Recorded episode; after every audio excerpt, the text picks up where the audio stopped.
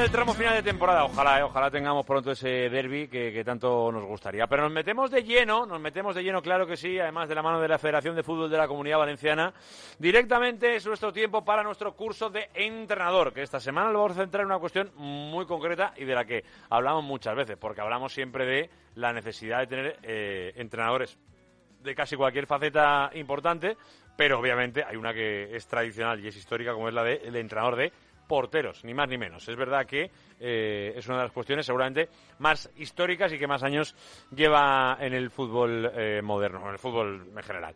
Eh, está con nosotros como cada semana el bueno de Quino García. Hola Quino, muy buenas. Hola, ¿qué tal Javi? ¿Cómo estás? Y además hoy tenemos a un invitado fantástico de un club como el Castellón, que, tenía que pasar también por esta sección y que, y que nos va a contar un poquito cómo es esto de ser entrenador de porteros, ¿no? Sí, no, y más ahora con, con lo bien que tenemos eh, al club ahora mismo, el, club de Castalla, que va, va fenomenal. Y yo creo que tenemos un, un profesional que, que, yo creo que nos va a aportar mucho acerca de, esta posición, esta demarcación que cada día hace más cosas y no solo dedicarse a entrenar porteros. Hablamos con Carlos Gómez. Hola, Carlos, buenas. Hola. ¿Qué pasa? Entrenador, ¿cómo, estás? Muy bien, aquí ah, esperando con muchas ganas hablar con vosotros. Oye, eh, Carlos, cuéntanos. Aquí somos muy concretos y además no tenemos mucho tiempo, con lo cual nos gusta ir, mucho al grano. Lo, primero que te pregunto, Carlos, es ¿por, qué eh, entrenador de porteros? O sea, ¿qué, te hizo decidirte por ser entrenador de, porteros y llegar a esa especialidad tan concreta ¿no? dentro del mundo del entrenador? Pues mira, esto, eh, yo he sido portero toda la vida, desde los seis añitos creo que es cuando se empezaba a jugar a fútbol, ¿no? Y desde el primer día he sido portero, acabé a los 20, 21 años esos últimos años eh, empecé ya, pues bueno, me gustaba, ¿no? Lo que era el compartir un poquito con, con los chicos de, de la escuela. Yo estaba aquí en Burriana, que es de donde soy, y empezaba a entrenar y poco a poco, hasta el día de hoy, que 12, 14, 15 años después, sigo, sigo haciendo esto y viviendo de esto. Eh, entiendo que ha evolucionado mucho, ¿no? En, los últimos 15, 20, 30 años. Bueno, en definitiva, eh, esto, esto evoluciona eh, eh, casi prácticamente cada semana, Carlos, ¿no? Eh, es, es, es, muy diferente la manera de entrenar a un portero hoy de cómo lo hacías hace 15 años o cómo lo hacías tú. Bueno, la manera no tiene nada que ver, no tiene nada que ver. De, que antes, yo cuando entrenaba muchos días no tenías entrenador de porteros, a que a día de hoy el, el, entrenador de porteros es un técnico más dentro del cuerpo técnico, que no solo se basa en entrenar porteros, sino que está en relación continua con, con, todos los miembros de la plantilla, del cuerpo técnico y que, y que, tiene importancia en todas las áreas. O sea que la evolución ha sido máxima y, creo que, sigue en ese proceso.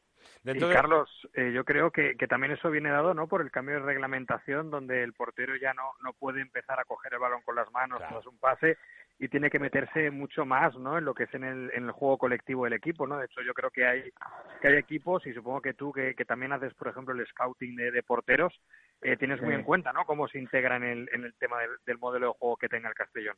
El cambio, el cambio, eh, parece que cada, cada cosa del reglamento que, suelen cambiar normalmente al portero tiene, le, suele afectar bastante, pero sí, eh, si marcamos un antes y un después, yo creo que es ese día, ¿no? El, reglamento en el momento de que el portero no podía coger el balón con las manos y cuando, cuando era cedido, entonces la continuidad del juego ha cambiado, la velocidad del juego ha cambiado. Por tanto, el portero lo que necesitamos de nuestro portero es totalmente diferente. Entonces, a partir de ahí se ha habido una evolución, se ha ido adaptando todos los equipos y cada día yo creo que, el, portero es una de las piezas más importantes eh, a la hora de construir ¿no? lo, que, lo que quieres eh, empezar a plantear cada partido.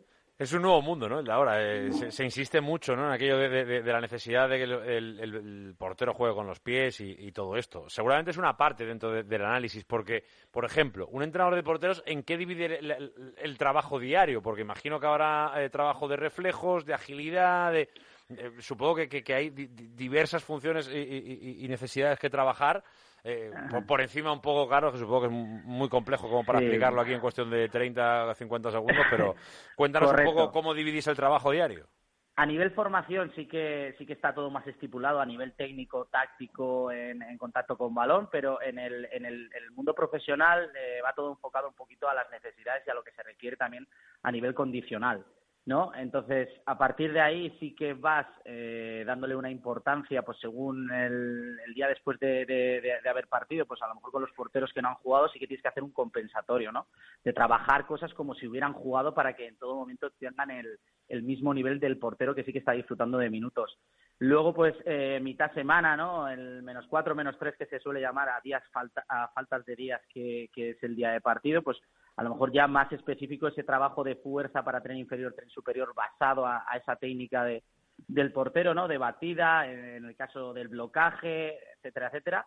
Últimos días también vas basando todo esto, pasándolo a, un plano más abierto, a, situacional, ¿no? Le llamamos nosotros también aquí, en el que eh, le creas situaciones no cerradas en el que no sabe lo que va a ocurrir. Entonces, en todo momento, el portero, con la transferencia de lo que ha ido trabajando, pues va eh, tomando decisiones, resolviendo problemas que, que le vas planteando siempre con la idea de, de, lo que el equipo cuando vayan a, a, pasar a, estar juntos vayan en una misma en una misma dinámica. Y sí que de estos últimos días pues bueno vas metiendo un poco más la velocidad que cada vez yo creo que la velocidad va metida casi todos los días porque al final el portero tiene que reaccionar en, cosas muy rápidas y eh, la evolución del balón que cada vez eh, creo que la evolución cada vez es mucho más bonito el balón, pero cada vez más complicado para el portero. Y creo que, nosotros debemos conocer eso y, por eso eh, eh, hacer más trabajos de, de, velocidad, de reacción, como, como queramos llamarlo, en este caso. Es verdad que, además todo tipo de actividades habrán, habrán evolucionado muchísimo. Eh, te pregunto directamente, claro, entonces es determinante para ti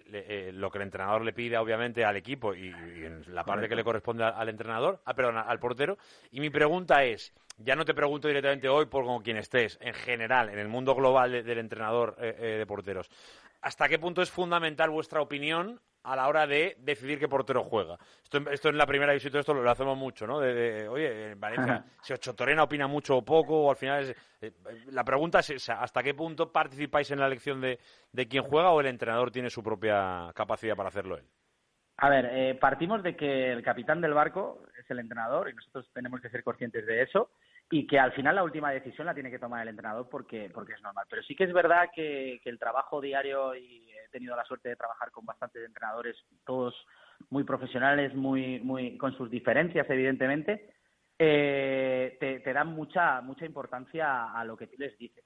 ¿Vale? Entonces, eh, sí que es verdad que yo no soy de una forma de pensar de decir, no, tiene que jugar este. Yo creo que, que también a lo mejor me estoy metiendo un poco en esa última decisión que, que el entrenador debe tomar pero sí que es verdad que, tienen muy en cuenta el, a lo mejor si una semana no ha sido buena o venimos de semanas continuadas que no están siendo tan buenas eh, por motivos X. Sí que es verdad que cuando se le dice, se le dice al entrenador lo, lo, suele tener bastante en cuenta. Yo, yo creo, eh, Javi, yo ya me pongo yo en mi parcela cuando soy entrenador con, con cuerpo técnico y el entrenador de porteros, es fundamental en esa decisión. Al final son los que están, como dice Carlos, día a día con el entrenador, o sea, con, el con los porteros, los que ven el estado de ánimo, el estado de forma, y aunque el entrenador obviamente toma la última decisión, pero yo creo que es muy importante, yo creo que los entrenadores eh, nos fiamos mucho de, los técnicos de entrenamiento de porteros, que son los que al final tienen esa opinión más cualitativa, y, yo creo que, que obviamente, aunque decidas, pero eh, Carlos lo ha dicho bien, al final es el que, sabe lo que pasa y puede dar una pista muy importante al entrenador, incluso de, de, cara al estado de forma de un portero, que en un momento dado hay que, hay que cambiarlo de, de la portería. Y la, última, por, nos queda un minuto, Carlos. Eh, eh, eh, la última. el trabajo psicológico es más importante en un entrenador de porteros que en el resto, por aquello de los especiales que son los porteros y, los señalados que están, o sea, porque son un, pequeñito mundo aparte dentro de una plantilla, ¿no? No, sé, te lo pregunto, ¿eh? A ver, es muy importante en todas las parcelas, como, como hemos dicho, pero, pero bueno, en el portero, pues bueno, es un poco el, el, margen de error del portero es tan reducido que sí que es verdad que, que, ahí, pues a lo mejor tenemos que ser un poco más delicados con ellos. Eh, la y, te lo pregunto, Carlos, también por la gestión de los que no juegan también. Que al Correcto, eso es lo que te iba a decir, ah, ¿no? Eh, que, que, que, la gestión de que normalmente el portero suele tener más continuidad de jugar partidos, partidos, partidos, y los otros dos eh, suelen tener menos, menos disfrute de esos minutos. Entonces esa gestión pues yo creo que, tienes que, tomar otro tipo de objetivos para que ellos no decaigan, que siempre estén a un buen nivel, porque bueno, ya sabéis que el, fútbol de, momento no estás jugando, a de momento tienes que jugar ya, ahora mismo, sin preguntarte, y te tiras tres meses jugando. Entonces, un poco con eso tienes que ir jugando de que, de no pueden decaer, no pueden bajar los brazos, porque el fútbol en, cualquier momento te demanda y tú no puedes haber estado perdiendo el tiempo esos cuatro meses que a lo mejor no has estado jugando. Qué importante ¿eh? la gestión de una figura tan clave dentro de cualquier equipo de fútbol como es la del portero. El portero es que es determinante para todo, así que esa gestión es fundamental dentro de un cuerpo técnico. Tenía que pasar, por supuesto, por este curso de entrenador, la especialidad de entrenador de porteros, que seguro que podemos incluso hasta retomarlo un segundo día. Carlos, mucha suerte para ti y para el Castellón. Te mandamos un abrazo muy grande. Un abrazo fuerte. gracias, Kino, que aproveche. ¿eh? Quino García, ¿eh? que, estamos en hora de comer, claro que sí, como no puede ser de otra manera. Venga, llegamos a las 3 de la tarde, cerramos semanas, esperamos el lunes. Sed felices, disfrutar el fin de semana. Adiós.